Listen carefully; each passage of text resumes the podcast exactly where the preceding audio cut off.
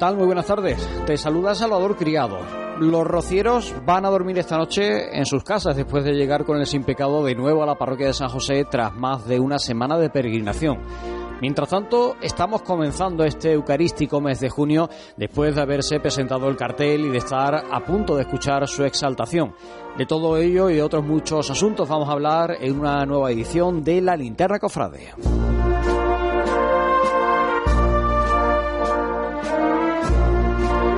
Y una tarde más tengo el gusto de saludar a mi querido Cristóbal García Caro. Muy buenas tardes. Muy buenas tardes, Salvador. Muy buenas tardes a todos los oyentes de la linterna Cofrade. Pues aquí estamos una semana más y ya metido en pleno junio con esa música ya los entendidos reconocerán que es una música eucarística que compuso Ricardo Dorado Janeiro y que lleva por título Dona Nobis Pace. Con esa comenzamos este programa.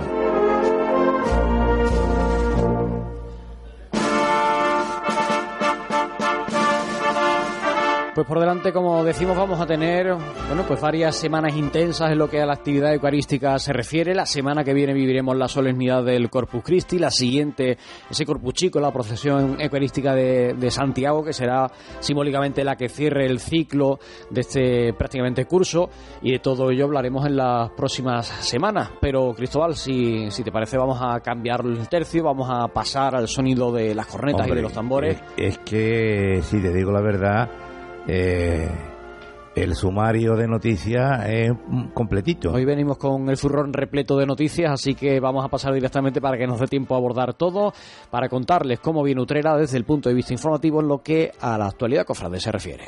Cope Utrera.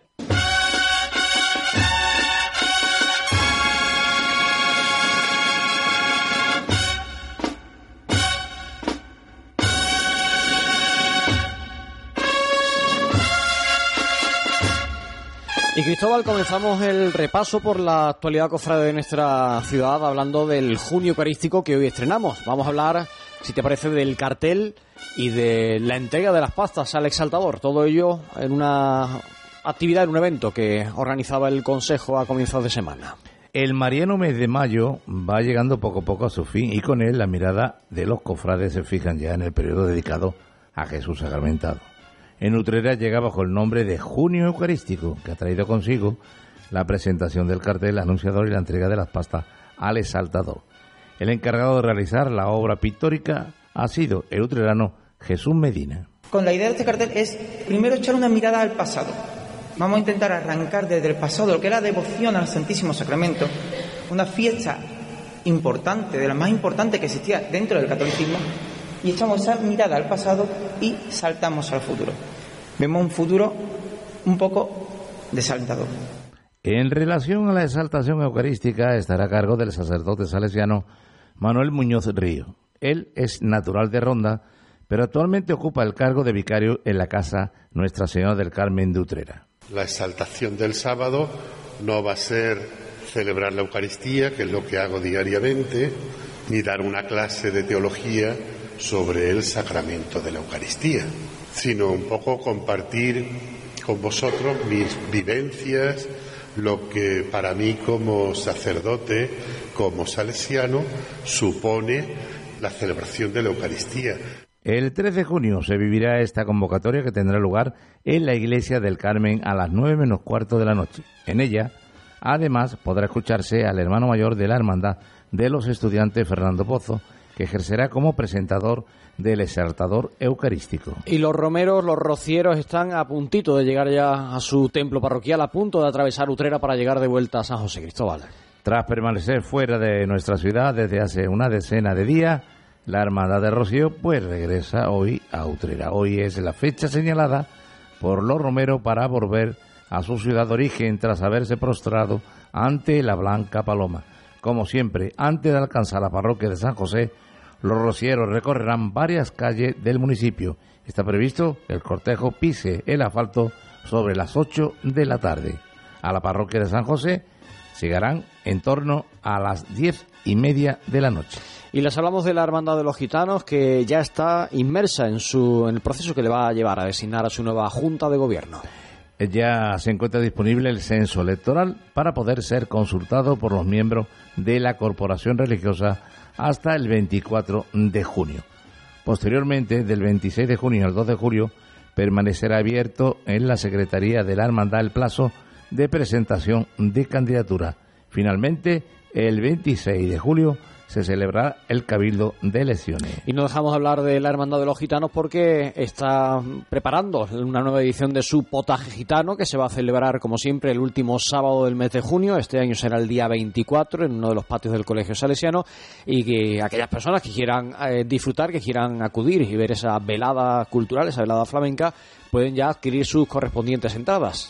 Y también se puede reservar a través del teléfono o el correo electrónico que pueden consultar en utredigital.com. Podrán retirarse en el kiosco Neomudéjar de la Plaza del Alto Sano eh, o también en la taquilla del festival el día de su celebración. Las localidades están disponibles al precio de 25 euros. Y en cuanto a la reserva de años anteriores que se vuelvan a solicitar en esta ocasión, tienen como fecha límite de pago el 14 de junio. El día 15, aquellas que no hayan sido abonadas se pondrán a la venta en el kiosco Gregorio. Por otro lado, del 5 al 23 de junio se podrán adquirir las entradas directamente en el mismo kiosco de la Plaza del Altozano, que permanecerá atendido de 10 y media de la mañana a una y media de la tarde. Y seguimos hablando de cuestiones musicales, culturales, porque mañana, Cristóbal, vamos a poder echarnos una risa gracias a una propuesta escénica que plantea la Hermandad de los Muchachos de Consolación. Ha programado una divertida comedia musical sobre Rey León.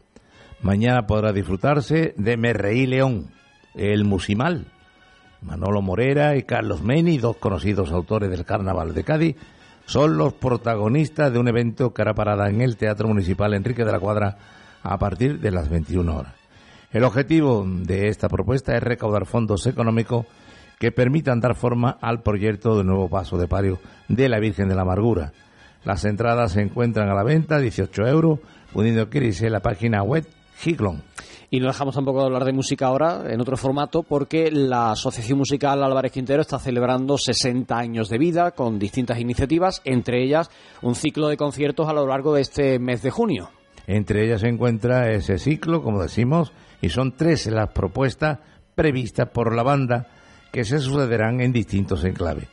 La primera de esas citas será este sábado día 3 en el patio del Colegio Álvarez Quintero. Participarán la banda de iniciación de la Academia de Música Felipe Piñero y el coro del propio centro educativo. A partir de las 9 de la noche podrá disfrutarse del musical que vienen los Beatles. Habrá también propuestas el día 10 y el 24 de las que ya les hablaremos en próximas en próximos programas. Y les hablamos ahora del Redentor cautivo, que va a estar expuesto de una forma extraordinaria a la veneración de los fieles mañana. La corporación religiosa ha tomado esta determinación con motivo del inicio del junio eucarístico. Mañana el Redentor cautivo estará dispuesto en la capilla bautismal de la parroquia de Santiago Mayor, que es en la que durante todo el año acoge a los titulares de dicha corporación religiosa.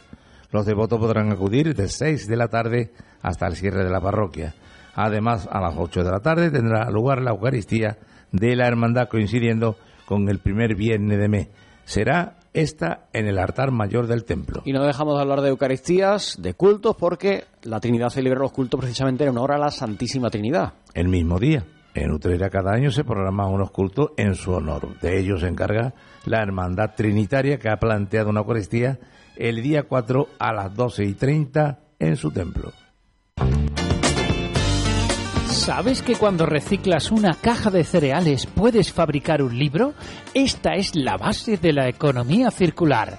Del 5 al 9 de junio, de 9 de la mañana a 1 de la tarde, el Ayuntamiento de Utrera, en colaboración con Ecoembes, pone en marcha un ciclo de actividades para conocer la importancia de la economía circular y el reciclaje.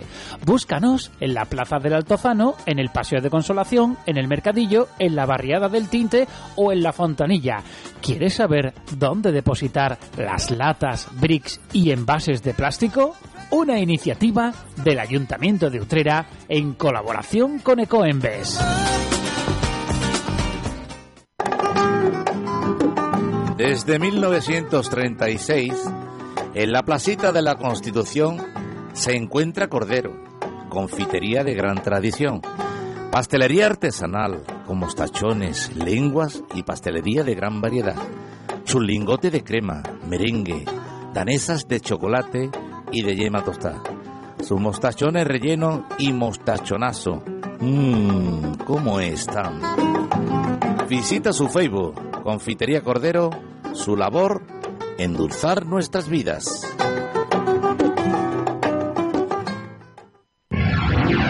Conéctate a iVivo, tu compañía de internet móvil y fijo.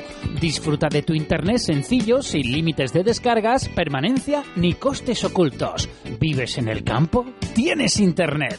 Internet en casa desde 14,90 euros al mes. Consulta nuestra página web www.ivivo.es o llámanos al 955 66 65 65 y vivo bien. ¿Conectamos?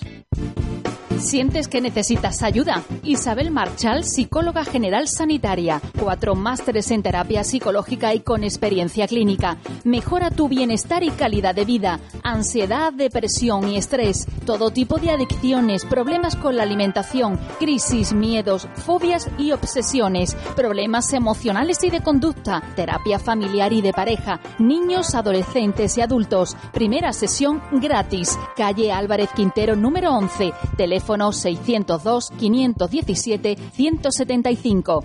Isabel Marchal, psicóloga general sanitaria. Pasa del calor y vente a Talleres Autocasado. Recargamos el aire acondicionado de tu vehículo por tan solo 55 euros, impuestos incluidos, solo gas R134A para turismos y máximo 800 gramos. Talleres Autocasado te recarga el gas de tu coche para que no pases calor por tan solo 55 euros. Talleres Autocasado, técnicos especialistas en electromecánica, chapa y pintura. Estamos en la Ronda de los Torneros número 44, Polígono El Torno, teléfono 954 8609 62.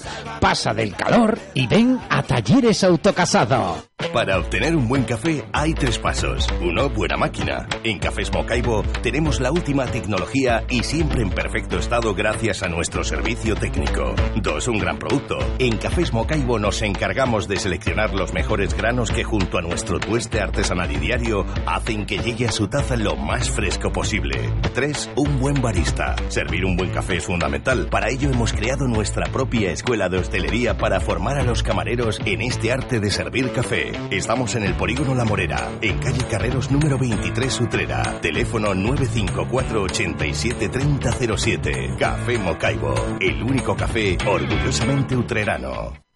Me empadrono, luego existo. Gracias al Ayuntamiento de Utrera, ahora lo tienes más fácil que nunca para empadronarte. Solo tienes que mandar un mensaje de WhatsApp al teléfono 644 630858 y sigue las instrucciones. Recuerda, si te empadronas, eres visible para tu ciudad. Me empadrono, luego existo. Ayuntamiento de Utrera. Cope Utrera.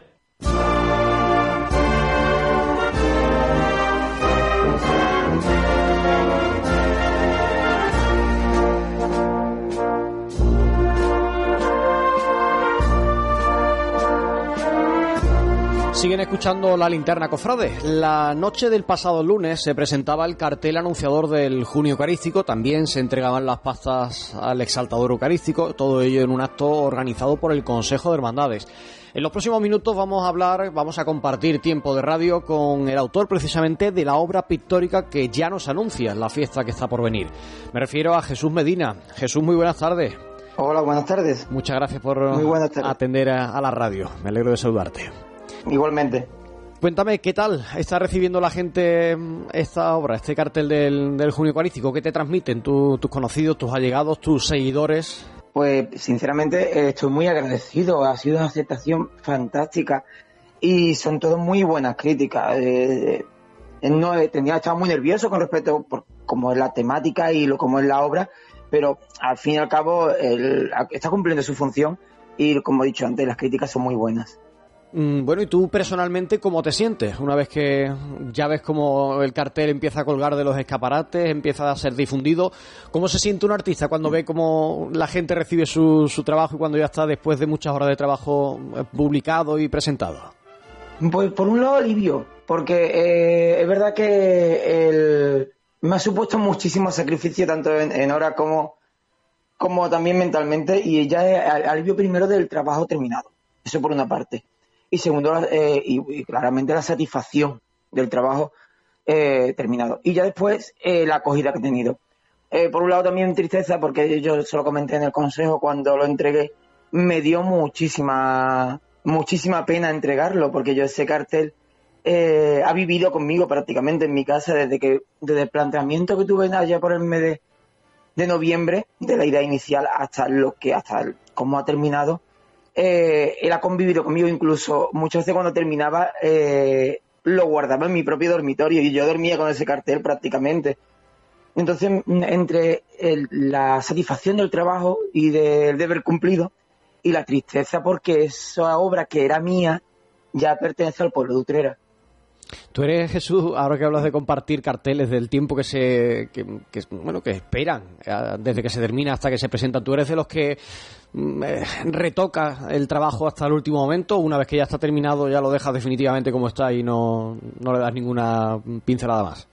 Yo cuando, cuando lo termino, porque yo soy un maniático de decir tengo que terminarlo en tal fecha, porque siempre intento cerrar los trabajos medianamente importantes o importantes, los cierro en una fecha para mí simbólica. Entonces, cuando cierro, se cierra definitivamente. Y lo que hago para no verlo, porque como lo vea, lo modifico, lo tapo. Y, lo, y se lleva tapado hasta la entrega. Entonces así no lo veo y no modifico nada. El problema es que, por ejemplo, yo estaba en la- ayer, la- el lunes, que diga, en la presentación y miraba, esto lo podría haber mejorado, esto... Pero lo que, que procuro cuando yo termino es cerrarlo definitivamente.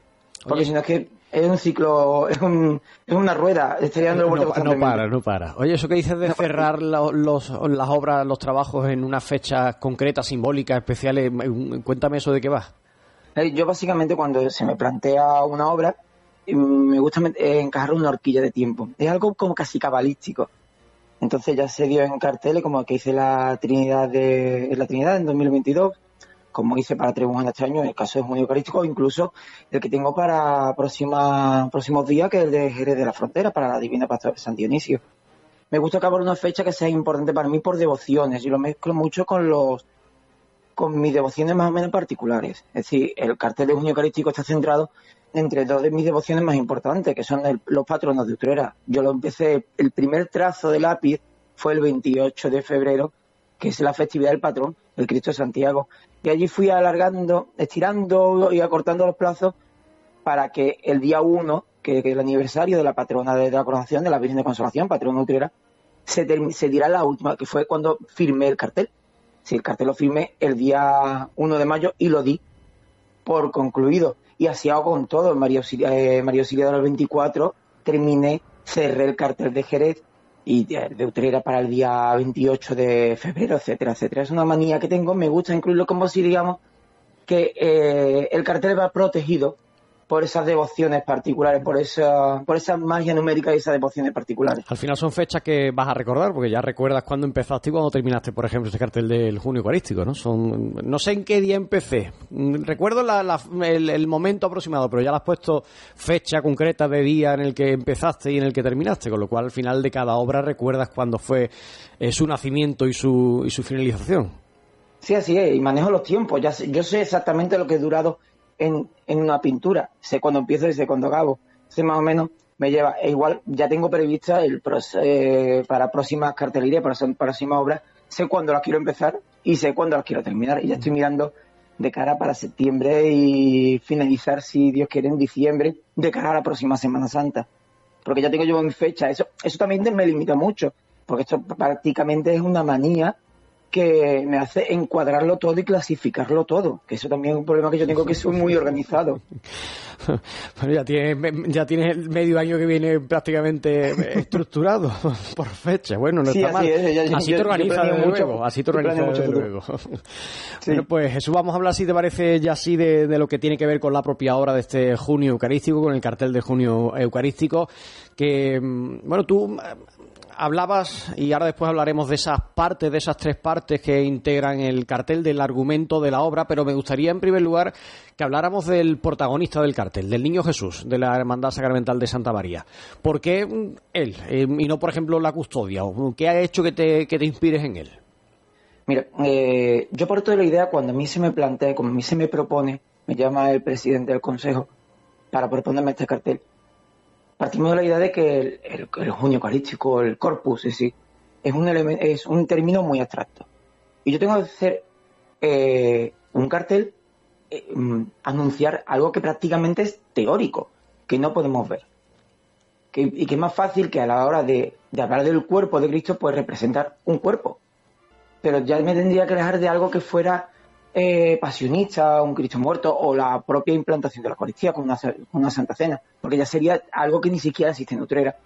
Entonces yo me planteé mm, la imagen del niño eucarístico, mm, porque primero eh, la, infantilidad, la pureza que despierta la imagen de un niño eh, va mucho ligado a ese color blanco que representa, que representa la óptica, que representa la sagrada forma. Entonces, y, fui tirando de, ese hilo. Por eso el niño también se muestra con, con tonos claros, vestido de rey. Y representa, representar un cuerpo. Esa es la idea del cuerpo. Y quería alejarme, sobre todo, de ya muy repetido tema de o bien la procesión eucarística, o bien de uva, o bien de espigas que yo precisamente este año he pintado muchísimas uvas. que al final, como tú dices, la presencia del, cuerpo humano es lo que más eh, se, se, aproxima al, final al espectador porque estamos acostumbrados a eso, la interrelación con el resto de seres humanos, que es algo más cercano que ver una custodia o una forma, ¿no? Claro, porque también tenemos una época que estamos pendientes más de la inmediatez. Entonces, yo necesito algo que sea claro y conciso si es el cuerpo de el cuerpo Cristo, pues yo tengo que, mostrar y representar el cuerpo de Cristo. Y qué, más, y qué cosa más fácil y más representativa que el niño de la bola, como lo conocemos todos. En la presentación, Jesús, hablabas de, que has querido basar tu trabajo en una mirada tanto al pasado como al futuro. Háblanos un poco de ese, de ese concepto. ¿Por qué se te ocurrió eso? Mm, sí, eh, básicamente es lo que he dicho antes. La idea la tenía ya fija. Ya mi idea era representar el niño y, también eh, la custodia de asiento de la custodia neoclásica, el ostensorio neoclásico, los dos ambos de Santa María de la Mesa. La idea que yo siempre buceo en la historia. Yo cuando me, enfrento a una obra me gusta leer, me gusta visitar y conocer. Entonces, en ese, en esa lectura, en ese conocimiento, fui a hacerle fotos a la imagen del niño, en ese, en ese proceso de creación, pues mm, indagué mucho la fiesta del corpus y vi la, su evolución. Su evolución desde el pasado de una fiesta que era prodigiosa, que era de las más importantes del catolicismo. Hasta hace poco decíamos que había tres jueves que reducían más que el sol. Y solamente nos queda uno, que es el jueves santo. ¿Y por qué ese creo que no se puede cambiar de fecha? Si no...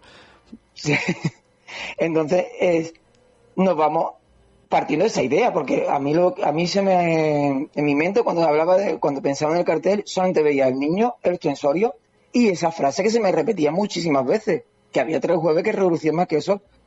Entonces, mm, e indagando, me monté, básicamente monté un antiguo altar de culto, un antiguo altar eucarístico, esa, esa monumentalidad, por eso el niño es tan grande, esa peana tan grande y el telón rojo que representaba. Todo eso es el pasado, esa idea de lo que fue esa festividad y que esa, y que esa fiesta, quiera que no, ese pasado escupe hacia adelante, pero no llega tan lejos como debería llegar.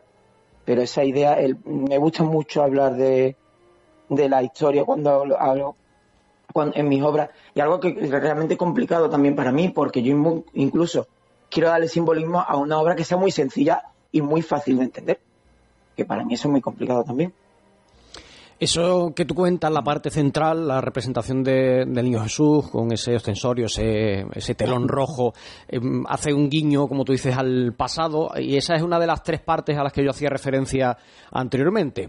Háblanos un poco del resto de la composición y lo que, bueno, el futuro con esa pequeña parte, ese el nombre de Utrera en pequeñito en la parte de abajo, háblanos un poquillo de eso y de, sobre todo, la, quizás la parte más colorida del cartel que son los azulejos del fondo.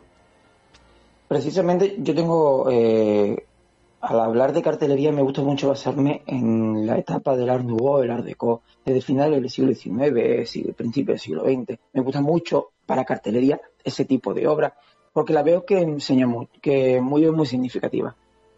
Entonces cuando yo fui a visitar la, el Armanda Sacramental de Santa María de la Mesa y visitamos su, su sala capitular, hay unos azulejos, un, un zócalo azulejería fantástico de, del siglo XX, de, estilo Art y me llamaron mucho la atención. Y yo sabía que eso tenía que aparecer. Que tenía que aparecer de alguna forma. No sabía cómo, pero eso tenía que estar presente. Y debía ser la parte que llamara la atención de la obra, lo que atrayera del cartel.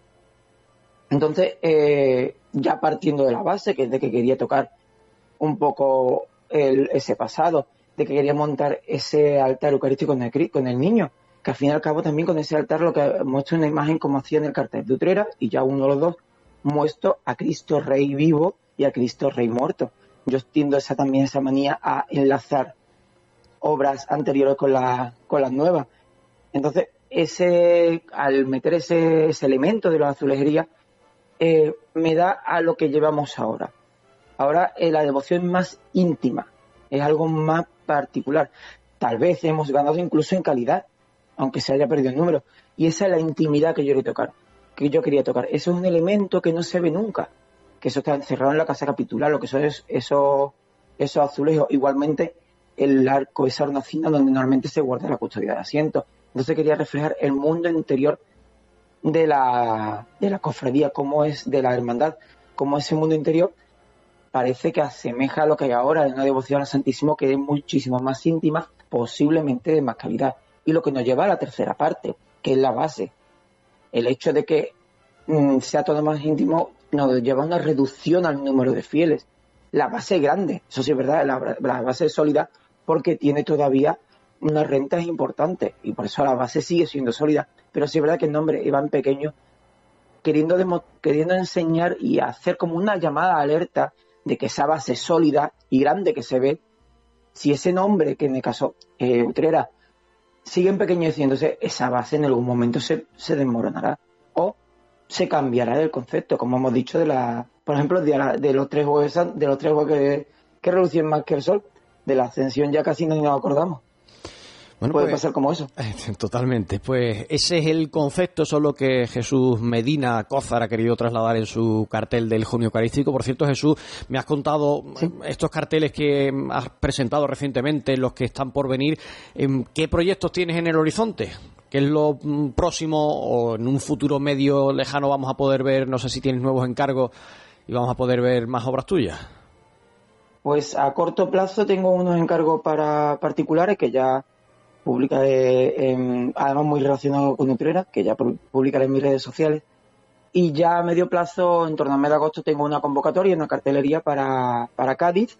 Y ya con cara, con vista al año que viene, ya tengo para algo para la capital malagueña para la Semana Santa. No, no es poca cosa, ¿no? No, no poca cosa. Sobre todo con la manía que yo tengo de organizarme en fecha pues, pues, vas a tener que empezar a, marcar en el calendario fechas en las que poner los inicios y los finales de, tu trabajo. Siempre la encuentro, si no, la, la he coincidir porque mis devociones son muy repetitivas, entonces tampoco ya he repetido dos veces el patrón de y lo repetiré todas las veces que haga falta. Bueno, pues eso, eso está bien. Jesús Medina, autor del cartel del Junio Eucarístico. Yo te agradezco que hayas estado con nosotros este ratito. Enhorabuena por el trabajo y que esa obra nos ayude a adentrarnos, a enfocarnos en lo que está por venir en cuestión de unos días. Muchísimas gracias a ti y por esta entrevista. Me alegra que se haya recibido la obra con tanto, con tanto entusiasmo, entusiasmo y que haya tenido ese recibimiento y esperemos que disfrutemos de una grande jornada de la festividad del Corpus Christi. Esperemos que así sea. Muchas gracias, Jesús. Muchísimas gracias. Cope Utrera.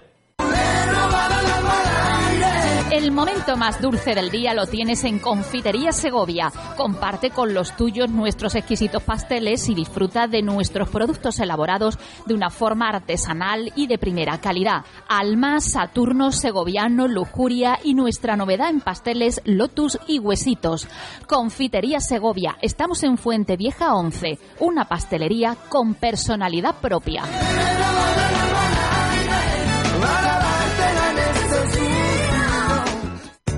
En Clínicas Dental 7 cumplimos nueve años comprometidos con la salud dental de nuestros pacientes. Contamos con instalaciones modernas y con las últimas novedades en tratamientos. En Clínicas Dental 7, más de 8.000 pacientes nos avalan. Precios sin competencia y pensamos en tu salud, pensamos en tu economía, pensamos en ti. Clínicas Dental 7. No somos franquicia, somos de Utrera. Estamos en calle San Juan Bosco 25, esquina calle Molares. ¿Tu vehículo necesita un arreglo de chapa y pintura? Entonces tienes que traerlo a Taller Chapa y Pintura Alejo. Trabajamos con todas las aseguradoras y disponemos de vehículos de cortesía. Realización propia de pinturas, reparación de volantes, pintado de interior en cuero, pulido de carrocería, de faros, arreglos de cerraduras o cambios de luna. Búscanos en el Polígono El Torno, en la calle Ronda de los Torneros número 10 o llámanos al 602 826 926. Si quieres poner guapo tu vehículo, ven a Taller Chapa y Pintura Alejo. Estación de Servicios Petro ya en Utrera cumple seis años ofreciendo combustibles con aditivos de última generación con biocidas para prevenir la proliferación de bacterias. En nuestros túneles de lavado utilizamos productos eficaces para proteger la pintura de tu vehículo y que dure mucho más tiempo limpio. Aprovecha nuestras promociones de lavado para tu automóvil. Estamos en carretera Utrera-Sevilla, kilómetro 1. Petro ya más kilómetros y salud para tu vehículo por el mismo precio. Hasta el 22 de junio disfruta de la exposición fotográfica Colita Flamenco, El viaje sin fin, un recorrido a través de instantáneas únicas por la historia del flamenco de las últimas décadas, con imágenes inéditas de Fernanda y Bernarda de Utrera. Visita la exposición en el Centro Cultural Casa Surga de martes a domingo, de 11 de la mañana a 2 del mediodía y de 6 de la tarde a 9 de la noche.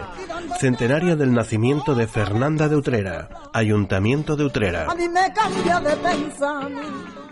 ¿Te suena Marchapán? ¿Marchapán? ¿Marchapán? Marchapán está en la mesa de los mejores restaurantes y bares de Sevilla. Y también está en tu mesa. Búscanos en la tienda de tu barrio. Marchapán, pan artesano elaborado en Utrera con la mayor calidad. Marchapán, 50 variedades de pan fresco del día. Cope Utrera.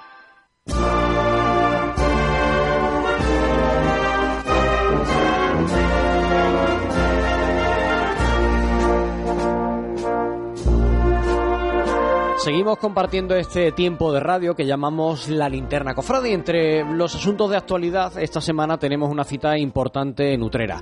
Este próximo domingo, el día 4, se va a celebrar el encuentro diocesano de pastoral gitana. Y detrás de este evento, del que vamos a hablar, como digo, en los próximos minutos, está el delegado diocesano de esta área de pastoral gitana, que es nuestro paisano Plácido Díaz. Plácido, muy buenas tardes. Bienvenido a Coputrera. Muy buenas tardes, Salva, y muy buenas tardes a todos los oyentes. Un placer de nuevo saludarte en esta tu casa, que ya sabes que te, que te apreciamos especialmente. Un placer y, y gracias por bueno por llamarme y contar conmigo pues para tener estos minutos de, de conversación.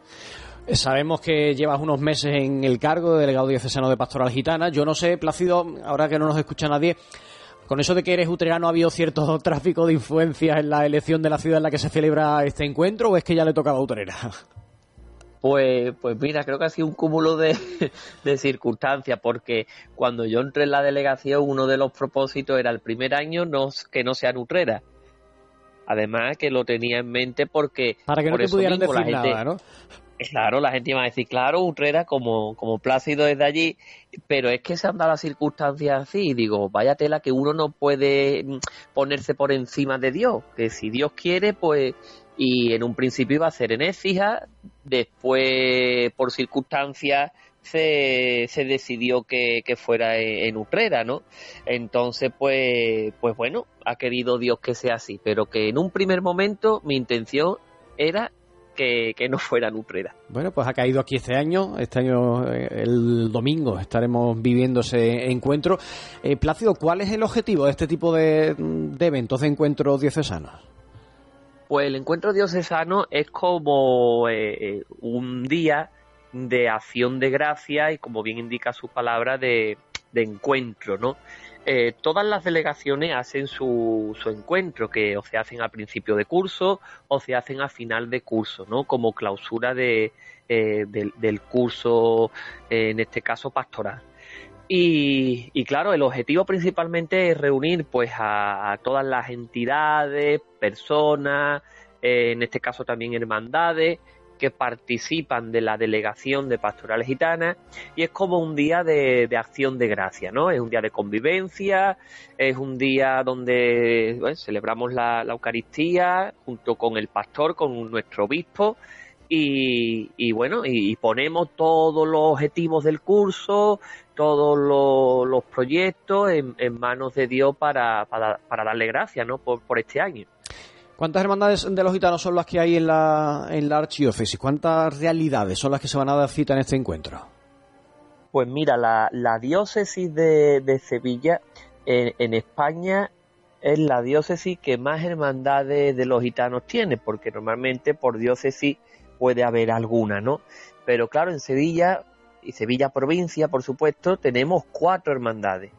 Tenemos la de Sevilla capital y después tenemos la del Écija, Utrera y Lebrija. Pero aparte de las hermandades, la delegación va mucho más allá, porque, bueno, participan pues, entidades, asociaciones, incluso civiles, no solamente religiosas, y por supuesto muchas personas de la comunidad gitana en Sevilla, ¿no? De la comunidad católica. Que, que, bueno, que participan durante el año en reuniones, pues en encuentros, en proyectos y, y trabajamos todos juntos, ¿no?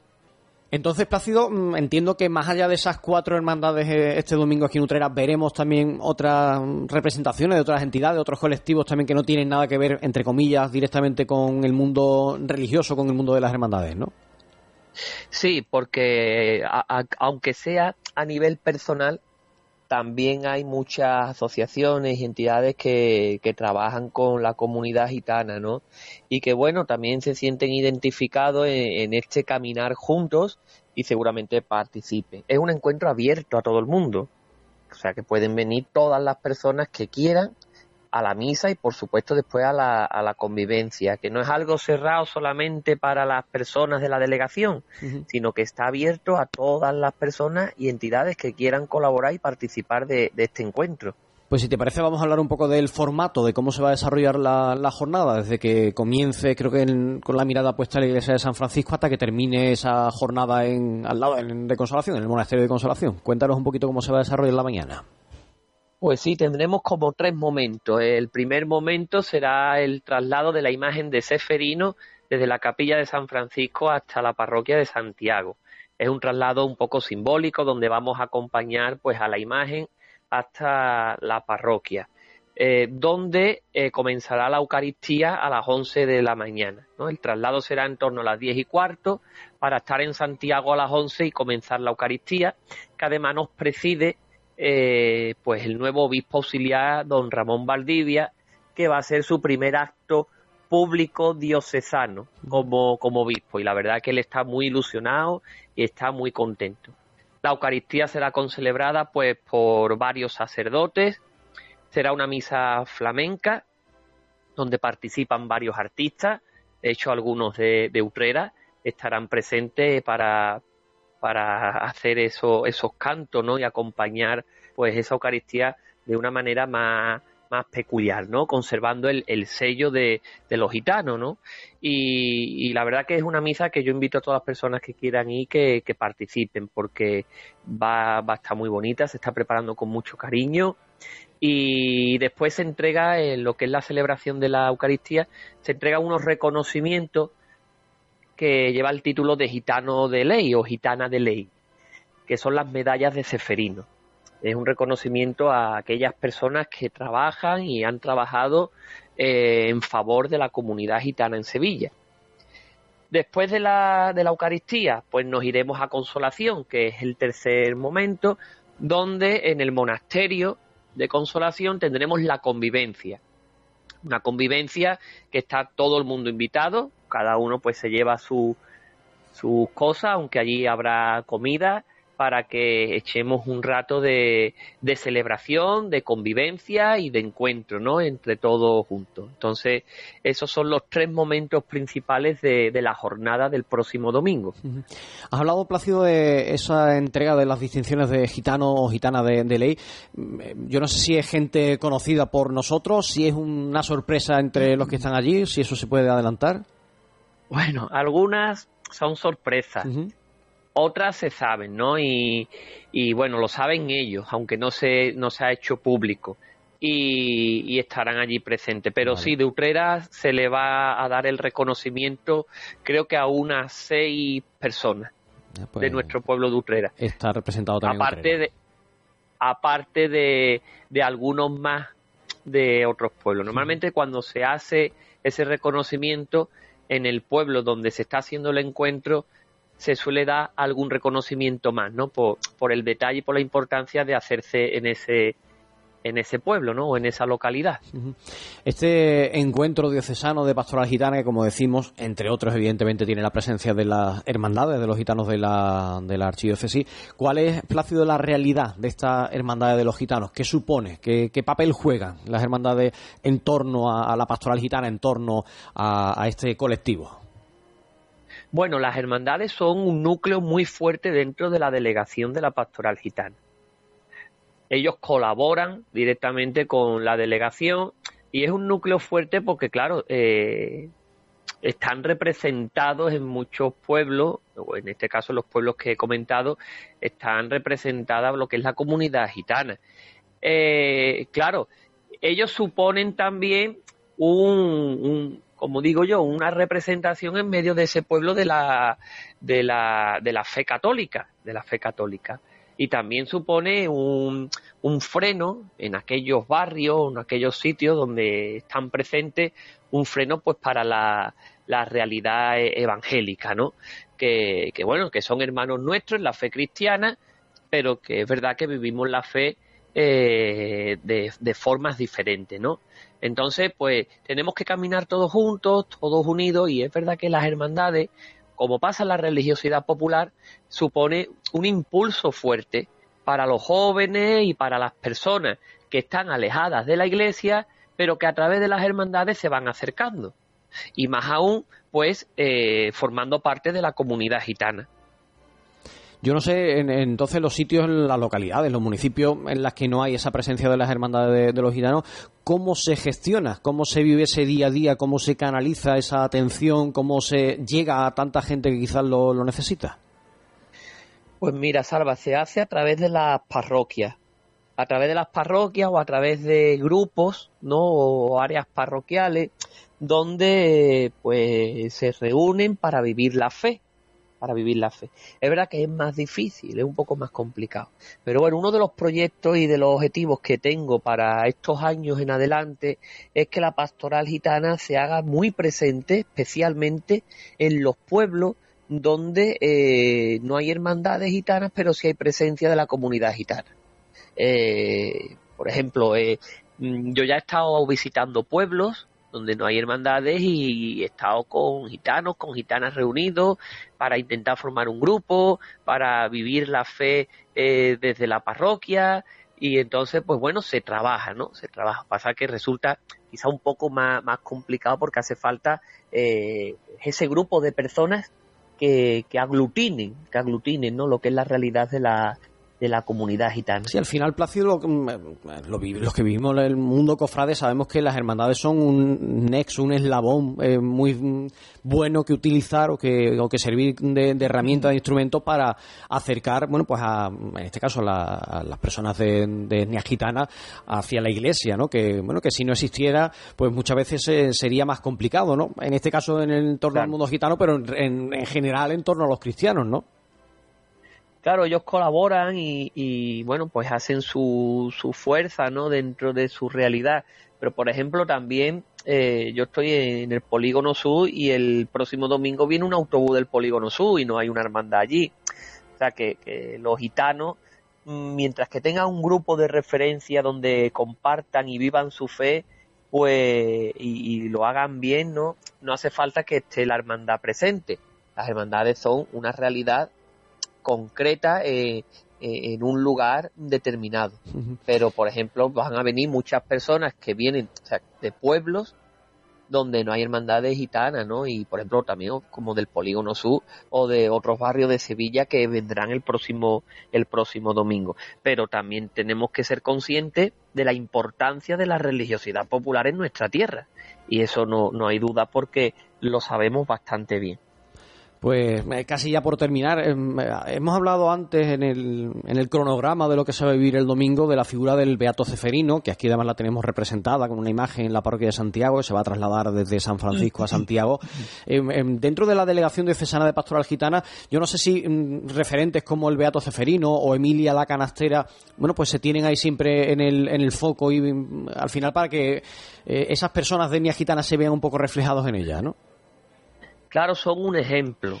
Yo siempre digo que los santos son testimonios y ejemplos de vida cristiana y de vida santa. Entonces, en este caso, la comunidad gitana, el pueblo gitano, tiene dos referentes. El más conocido es Seferino, porque fue el primero, en el 97, pero es que en el 2017 se beatificó Emilia la Canastera, una gitana de Almería, mártir, que, bueno, que ya está pues en los altares, ¿no? Y de hecho la Hermandad de los Gitanos de Utrera tiene un cuadro de ella en la capilla, eh, que a lo mejor hay muchas personas que no lo sabían, pero en la capilla donde está el Cristo y la Virgen hay dos cuadros, uno el de Seferino y otro el de Emilia la Canastera. Entonces son como dos pilares fundamentales que tiene la delegación pues para mostrar al pueblo gitano estos dos ejemplos de vida, de entrega, de fe, de, misión en medio de, sus contextos, ¿no? Entonces, pues lo tenemos muy presente. Y respecto al tema de, de Seferino, que es el primer beato gitano, la imagen que está precisamente en Urrea fue la primera imagen que se hizo en el mundo entero.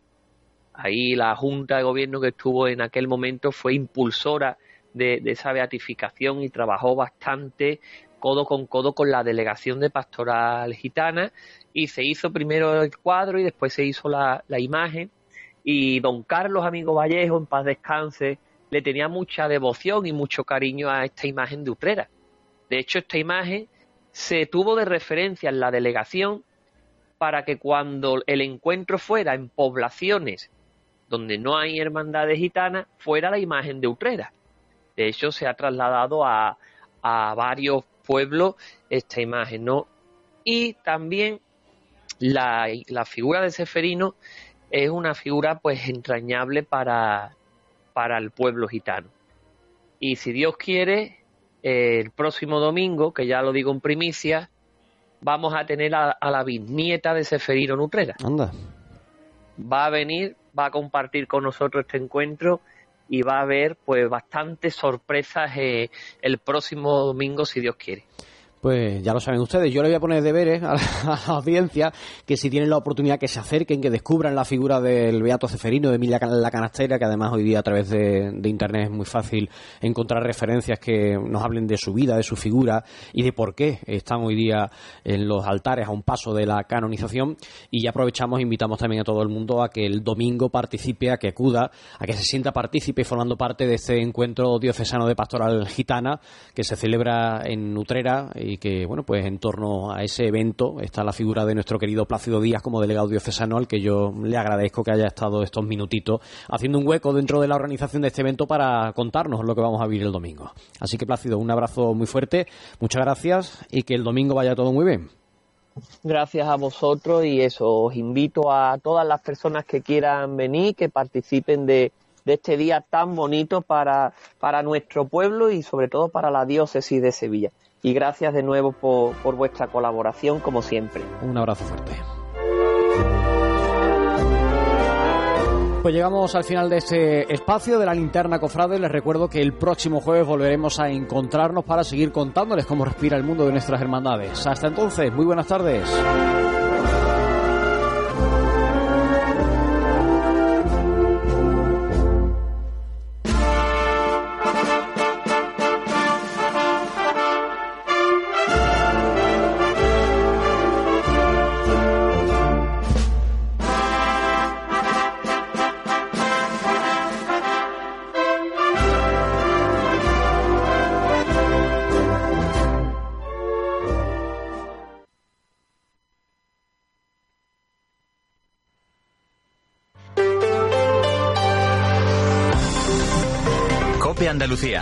Estar informado.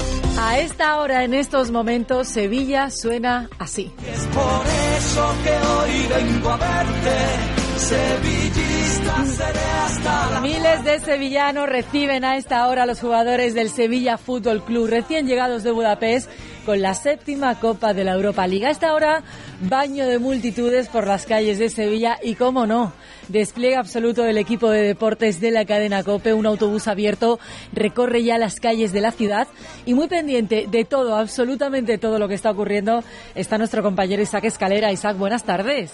Compañera Yolanda, buenas tardes. Un reguero de aficionados sevillistas se encuentra ahora mismo en la puerta de Jerez lugar de celebración de la afición sevillista de esta séptima Europa League.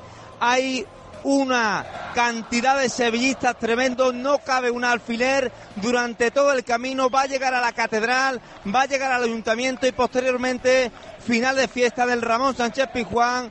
Es tremenda, Yolanda, la cantidad de ilusión que se transmite ahora mismo por las calles de Sevilla. ¿Qué estás viendo ahora, Isaac? Pues veo caras de ilusión, veo lágrimas porque se ha sufrido mucho esta temporada porque los sevillistas están festejando con sus hijos. Hay, la verdad que Yolanda, hay aficionados sevillistas de todas las edades y hay sobre todo ganas de celebrar esta séptima Europa League. Recordemos que el Sevilla hace escasos tres meses estaba en descenso y ahora mismo es campeón de esta competición y ojo que jugará la Champions League la próxima temporada. Gracias, Isaac Escalera. Gracias.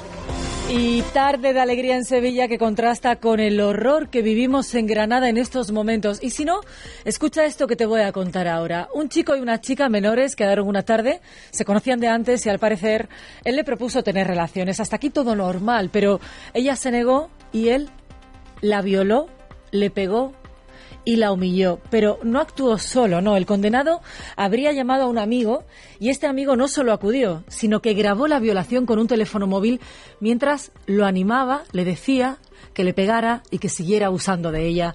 La agresión fue en septiembre del año pasado y ahora el juez ha condenado a este individuo, al agresor, a tres años de internamiento y a otros dos años de libertad vigilada le condena como autor de una agresión sexual. Y aquí hay una cosa muy clara, y es que el agresor no puede salir impune, pero tampoco el que grabó la violación. ¿eh? Es tan culpable como el detenido.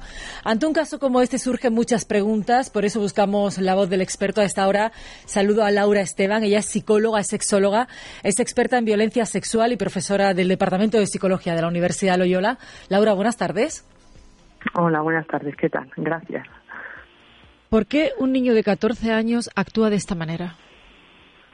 Bueno, a ver, son muchos y muy variados los factores que pueden explicar esta situación. La ausencia de educación sexual al final tiene unas consecuencias, ¿no? Otra eh, de las variables y lo que nos dicen los estudios es que también nos encontramos con, en el caso de agresores, violadores sexuales, con una falta de eh, empatía, presentan dificultades para ponerse en el lugar del otro, ¿no? Y por tanto para tratar de entender y de comprender y de sentir lo que está sintiendo la víctima, la persona o la persona a la que le están haciendo el daño. Una persona que actúa así en un momento determinado, en el resto de su vida tiene un comportamiento que pueda extrañarnos, que pueda salirse de lo normal, un comportamiento en el que nos puedan saltar las alarmas, o no tiene por qué.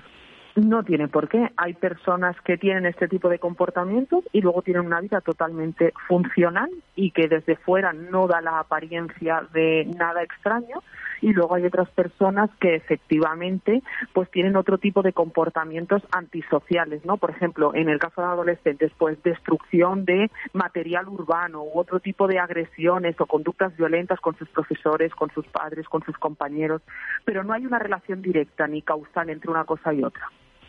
Este tipo de comportamientos es más propio de un joven, de un menor que venga de una familia desestructurada o no tiene por qué. Es decir, también en familias estructuradas, en familias en eh, las que todo funciona con normalidad, ¿puede haber un menor que actúe de esta forma? Sí, por supuesto. No quiero caer en la relación de familia disfuncional o entorno disfuncional con este tipo de conductas, porque hay casos en los que sí, pero hay otros tantos casos en los que no. ¿Y los padres qué papel deben tomar? ¿Cómo deben actuar cuando un menor actúa de esta manera? Bueno, deben siempre eh, tener bajo supervisión a sus hijos y a sus hijas, ver, conocer quiénes son sus amigos. Estoy hablando de supervisión siempre, eh, no de control, ni de maltrato, ni de castigo, eh, ni nada de eso, ¿no? Siempre desde un punto de vista de ejercer una parentalidad eh, positiva. Obviamente esto es mucho más sencillo cuando se hace pues desde que nacen y se les va acompañando a lo largo de toda su juventud y de toda su adolescencia. Gracias, Laura Esteban. Son las 7 y 55. Yo soy Yolanda Aguirado y Vamos a tirar de memoria. ¿Te acuerdas del virus del mosquito del Nilo? En 2020 más de 70 personas se contagiaron aquí en Andalucía y 8 fallecieron. Enseguida vuelvo y te voy a contar cómo se transmite la enfermedad. Cope Andalucía. Estar informado. Tenemos un problema con el movimiento de tierras. Lo calculado en proyecto no se parece a la realidad. Llama urgentemente a Ofiteat, expertos en cálculo y optimización de cubicaciones de tierra. Calculan hasta el último metro cúbico. Ofiteat.com, terminado en T de topografía.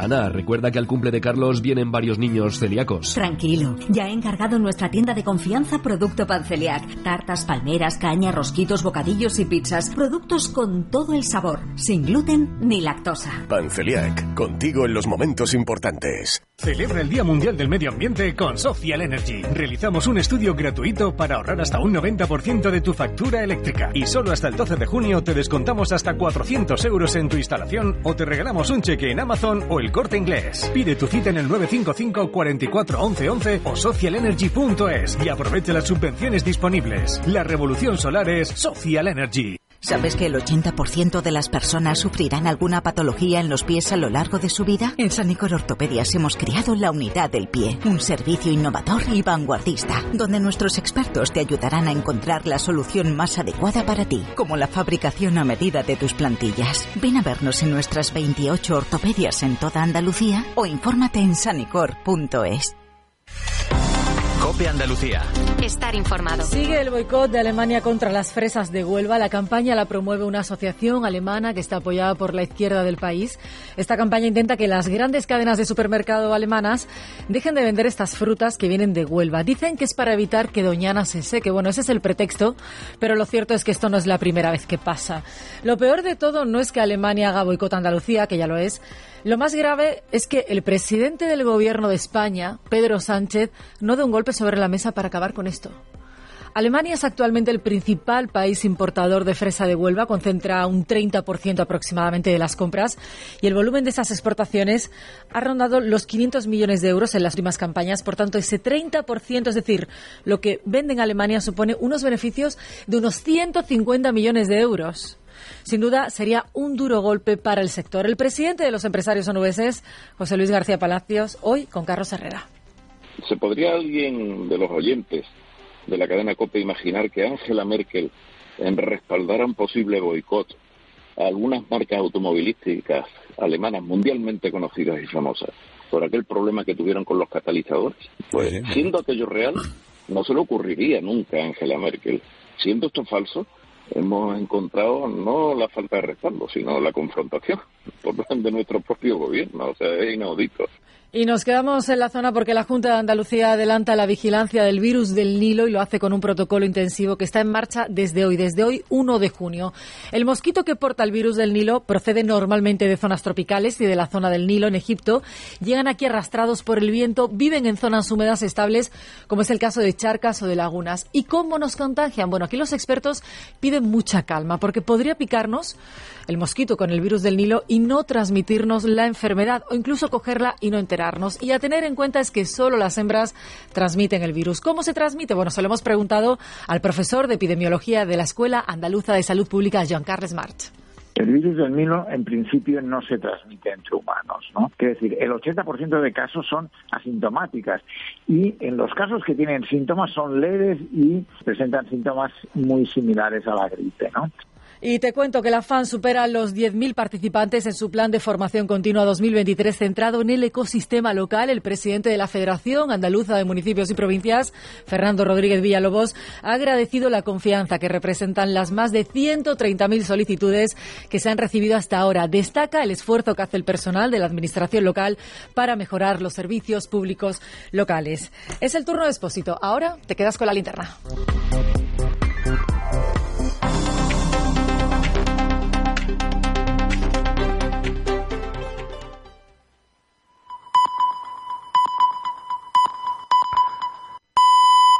Las 8, las 7 en Canarias. Hola, soy Jennifer y tengo 27 años. Y yo soy David y tengo 28 años. Estamos recién casados y pasando nuestra luna de miel en México. Y aquí también esta es una buena hora para escuchar la radio. ¿Qué dices? La mejor hora para escuchar la radio. Aquí en la linterna con Ángel Espósito.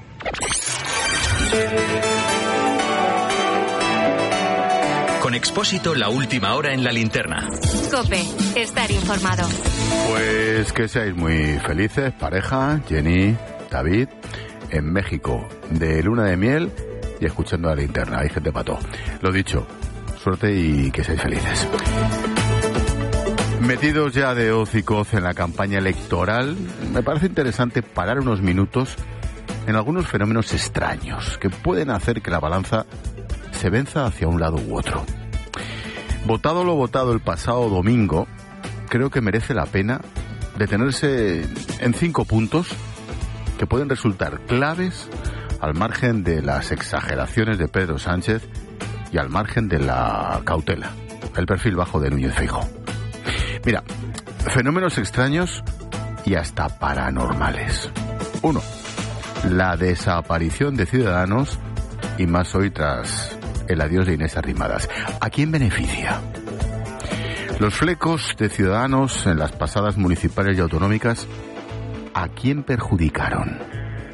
Mira, solo en Castilla-La Mancha, el partido ex de Inés Arrimadas obtuvo 10.000 votos. Si mil de esos votos hubieran ido al PP en Ciudad Real, el escaño sería para el Partido Popular y no para el PSOE, con lo que García Paje no gobernaría en Castilla-La Mancha. Parece evidente que la mayor parte del voto liberal de Ciudadanos se va al Partido Popular. Dos, Macarena Olona, ex de Vox, extrañísima ex candidata de Vox en Andalucía, se presentará con su nuevo partido, Caminando Juntos. Bueno, partiendo de la base de que cada uno hace lo que le da la gana, faltaría más. No hay nadie a su alrededor que le pida un poquito de por favor. Macarena Olona, si resta algo, se lo restará a Vox. Pero, ¿sabes qué? No creo que ni siquiera le reste nada. Tres, la situación muy complicada del PNV también merece una reflexión. Para empezar, conviene recordar que Sánchez es presidente del gobierno y que ganó la moción de censura contra Rajoy por una traición descarada del PNV. Si ahora rabian por la alianza de Sánchez con Otegui, entre Bildu y el PSOE, la culpa es del PNV por aquella traición. La noticia de hoy es el acuerdo para intercambiarse cromos. La Diputación de Guipúzcoa para el PNV, que es donde se reparte la pasta. Y el Ayuntamiento, el ayuntamiento de Vitoria para los socialistas. El PP apoyará a la futura alcaldesa socialista. ¿Seguirá diciendo Sánchez entonces que el Partido Popular es la extrema derecha? ¿Dónde está la trampa entonces? En Navarra. Es cuestión de tiempo que el intercambio de cromos con Bildu se lleve a cabo en Navarra y Pamplona. Cuatro. Los independentistas catalanes tienen también una buena pedra, ¿eh? no te lo pierdas. Las de la CUP están como cabras. Los de Junts, o como se llame ahora, Convergencia, dirigidos por un lunático de vacaciones en Bruselas, Puigdemont. Y Esquerra Republicana, que tiembla solo con pensar en la cárcel. Ah, y un rufián que tiene pesadillas tras el batacazo en Santa Coloma de Gravanet. Eso sí, lo que teme de verdad es que se le acabe la vida padre que se está chupando en el Congreso. Y cinco, Sumar, Podemos, Más País, Compromís, En Comú Podem, Izquierda Unida, o lo que es lo mismo, Yolanda Díaz, Pablo Iglesias, Errejón, Valdoví, Ada Colau y Alberto Garzón joder, qué tropa. Ya lo decía Romanones. Con esta banda, ¿qué puede salir mal? Y si no piensa en sus respectivos números dos. Yolanda Díaz no tiene, es ella sola. Pablo Iglesias con Echenique, con Yone Belarra o con su santa. Errejón con la médico y madre. Valdoví con Mónica Oltra. Ada Colau con un enloquecido que anda por el Congreso, que da igual cómo se llama. Y Alberto Garzón con Enrique Santiago. Ah, y me quedan por ahí sueltos dando vueltas. El Kichi, la novia del Kichi, Ángela Rodríguez alias Pam y Lilith Bestringe. Lo dicho. ¿Cómo era? joder. ¿Qué tropa? Correcto. Ah, y mi postdata. Puestos a entrar en las provocaciones y exageraciones de su sanchidad, puestos a entrar al trapo de una campaña electoral agresiva y falsa que no se cree ni él, ¿a quién, a quién se prefiere como socio? ¿A un terrorista o a alguien de derechas? Seamos sinceros. Otegui tiene toda la razón. ¿A quién quiere engañar su sanchidad? Es que hemos sostenido un gobierno del Partido Socialista en Navarra, es que hemos sostenido un gobierno. Lo digo porque ahora todo el mundo parece ser, o algunos partidos tratan de hacer ver que con EH Bildu, oiga, pero ¿cuándo se acaba el recreo? ¿Cuándo dejamos de tomar a la gente por boba? Correcto. Ahora no. Pon tú los nombres propios en esa gente o derecha extrema que dice el dueño del Falcon. ¿A quién prefieres? ¿A Otegui o uno de derechas? ¿A un chavista que se cree un rapero adolescente? ¿O al Jeta de monedero frente a otro de derechas? Expósito. La linterna. Repasamos con Necane Fernández las noticias de este jueves 1 de junio. ¿Qué tal, Nec? Buenas tardes. ¿Qué tal, Ángel? Inés Arrimadas deja la política y descarta irse al PP. Quien fuera, ya, quien fuera líder de Ciudadanos dice que es lo más responsable para España y lo más inteligente para el centro liberal. Volverá a la empresa privada en la que trabajaba antes de entrar en política. Zelensky pide la creación de un escudo antimisiles para proteger todo el continente europeo. El presidente de Ucrania ha participado en una cumbre con 50 líderes europeos en Moldavia. En las últimas horas, tres personas han muerto, entre ellas dos niños, en Kiev. La conferencia episcopal presenta una guía práctica sobre cómo actuar ante los casos de abusos sexuales a menores y personas vulnerables. Cifra en 728 los testimonios de casos de abusos recogidos en las oficinas de protección de menores de las diócesis. Todo ello desde los años 40. Francisco César García Magán, secretario general de la Conferencia Episcopal. Presentamos este informe sobre la pederastia en la Iglesia Española, al que hemos llamado para dar luz. Para dar luz porque quiere ser una declaración de intenciones y una hoja de ruta, un camino. España recibió 21 millones de turistas en el primer cuatrimestre del año. Abril, Semana Santa, claro, fue un mes de récord, prácticamente se recuperan los niveles prepandemia. Los extranjeros, la mayoría procedentes del Reino Unido, se han gastado más de 25.000 millones de euros. A partir de hoy, las mujeres con una menstruación dolorosa ya pueden solicitar una baja laboral. Para acceder a ella habrá que gestionarlo con el médico de atención primaria. Será este quien derive al especialista y haga una evaluación. No habrá un número máximo de días y se cubrirá el tiempo que la mujer necesite. Detenido un hombre en Segovia por la desaparición de una menor en Albacete. La chica, de 14 años, ha sido localizada hoy en buen estado de salud. Se le perdió el rastro el sábado y ese mismo día fue vista junto a un hombre de unos 30 años en Madrid, en la estación de Chamartín. Un muerto, 16 heridos tras una explosión de gas de una vivienda en Badajoz. El fallecido se encontraba dentro del piso. La detonación se ha producido cuando los bomberos estaban forzando la puerta de la vivienda. Los vecinos se habían alertado de un fuerte olor a gas. El incendio ha sido sofocado. Sanidad cree improbable que la paciente ingresada en un hospital de San Sebastián tenga el virus del ébola. La mujer de 54 años sufre una infección tropical y sus síntomas son compatibles con una fiebre hemorrágica.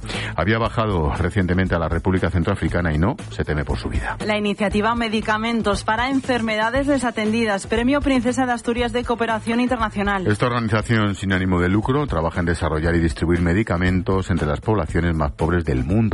Desde hace 20 años trata de hacer frente a enfermedades como la malaria o el sida infantil. Y nos quedan los deportes. Y tenemos varios titulares. El Sevilla, que está hasta ahora celebrando su séptima Europa League, que ganó anoche frente a la Roma. El entrenador del PSG ha confirmado la marcha de Leo Messi. El sábado dice que va a ser su último partido en París. Ahí baloncesto, tenemos ligandesa a las 9 Unicaja Tenerife. En tenis ha caído otro de los favoritos para ganar Roland Garros. Ha perdido el italiano Yannick Sinner. Y esta noche, a partir de las once y media, todos pegados a la radio, Juanma Castaño entrevista al Cholo Simeone en el partidazo. Repsol nos trae la previsión del tiempo con Silvia Martínez. Siguen las alertas en casi toda la península y Baleares por fuertes lluvias y atención en Castilla y León y la región de Murcia porque allí los avisos siguen siendo naranjas. Pocos cambios de cara a este viernes. De hecho, los avisos por lluvia permanecerán en casi toda España, menos en Extremadura y Canarias. Las precipitaciones pueden ser más fuertes en el interior peninsular y Baleares, incluso con granizo. Temperaturas sin grandes cambios. Los termómetros marcan a esta hora mínima mínimas de 12 grados y máximas de 26 grados. Viento del sureste en el valle del Guadalquivir y de componente este en el resto.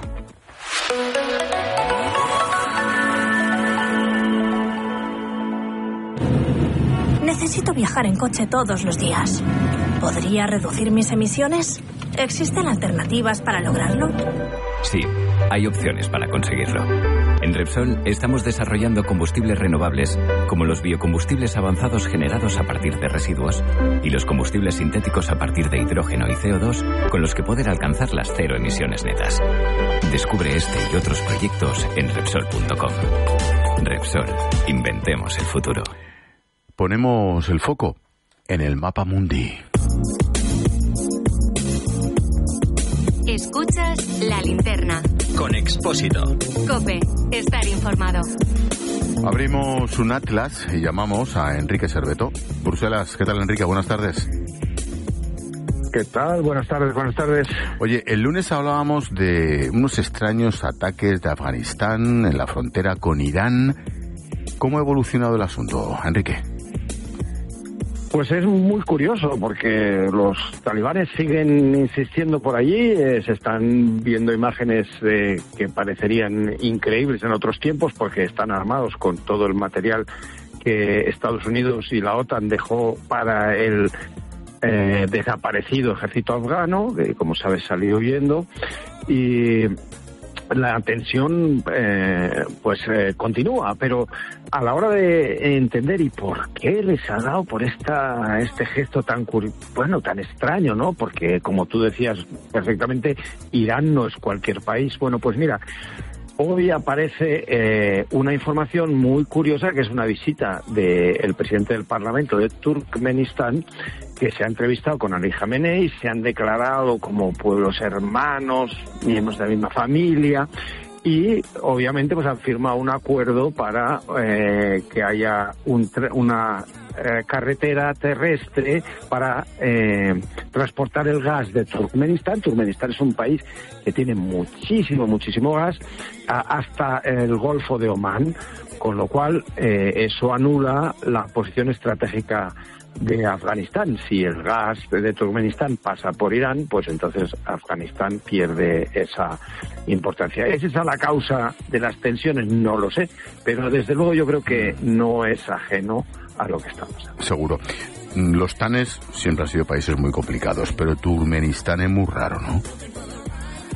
Es muy raro, es muy raro. El presidente anterior, eh, recordarás que le acabó haciendo un monumento a su propio perro, ¿no? Ahora, bueno, pues eh, el actual, que se llama Serdar Berdikhumamedov, eh, este parece que es un tecnócrata, es un tipo eh, más, digamos, presentable. Y fíjate hasta qué punto que también está en contactos con Estados Unidos eh, porque eh, la NASA está muy preocupada porque Turkmenistán tiene tanto gas y unas instalaciones tan viejas que hay muchísimos puntos donde arde el gas eh, sin control. Eh, hasta el 7% de la producción de gas de este país eh, desaparece y se va por ahí. Y aunque solo sea por motivos medioambientales, Estados Unidos se ha ofrecido a ayudar a Turkmenistán para sofocar esos fuegos y controlar todo esto. Bueno, pues parece que la información está funcionando.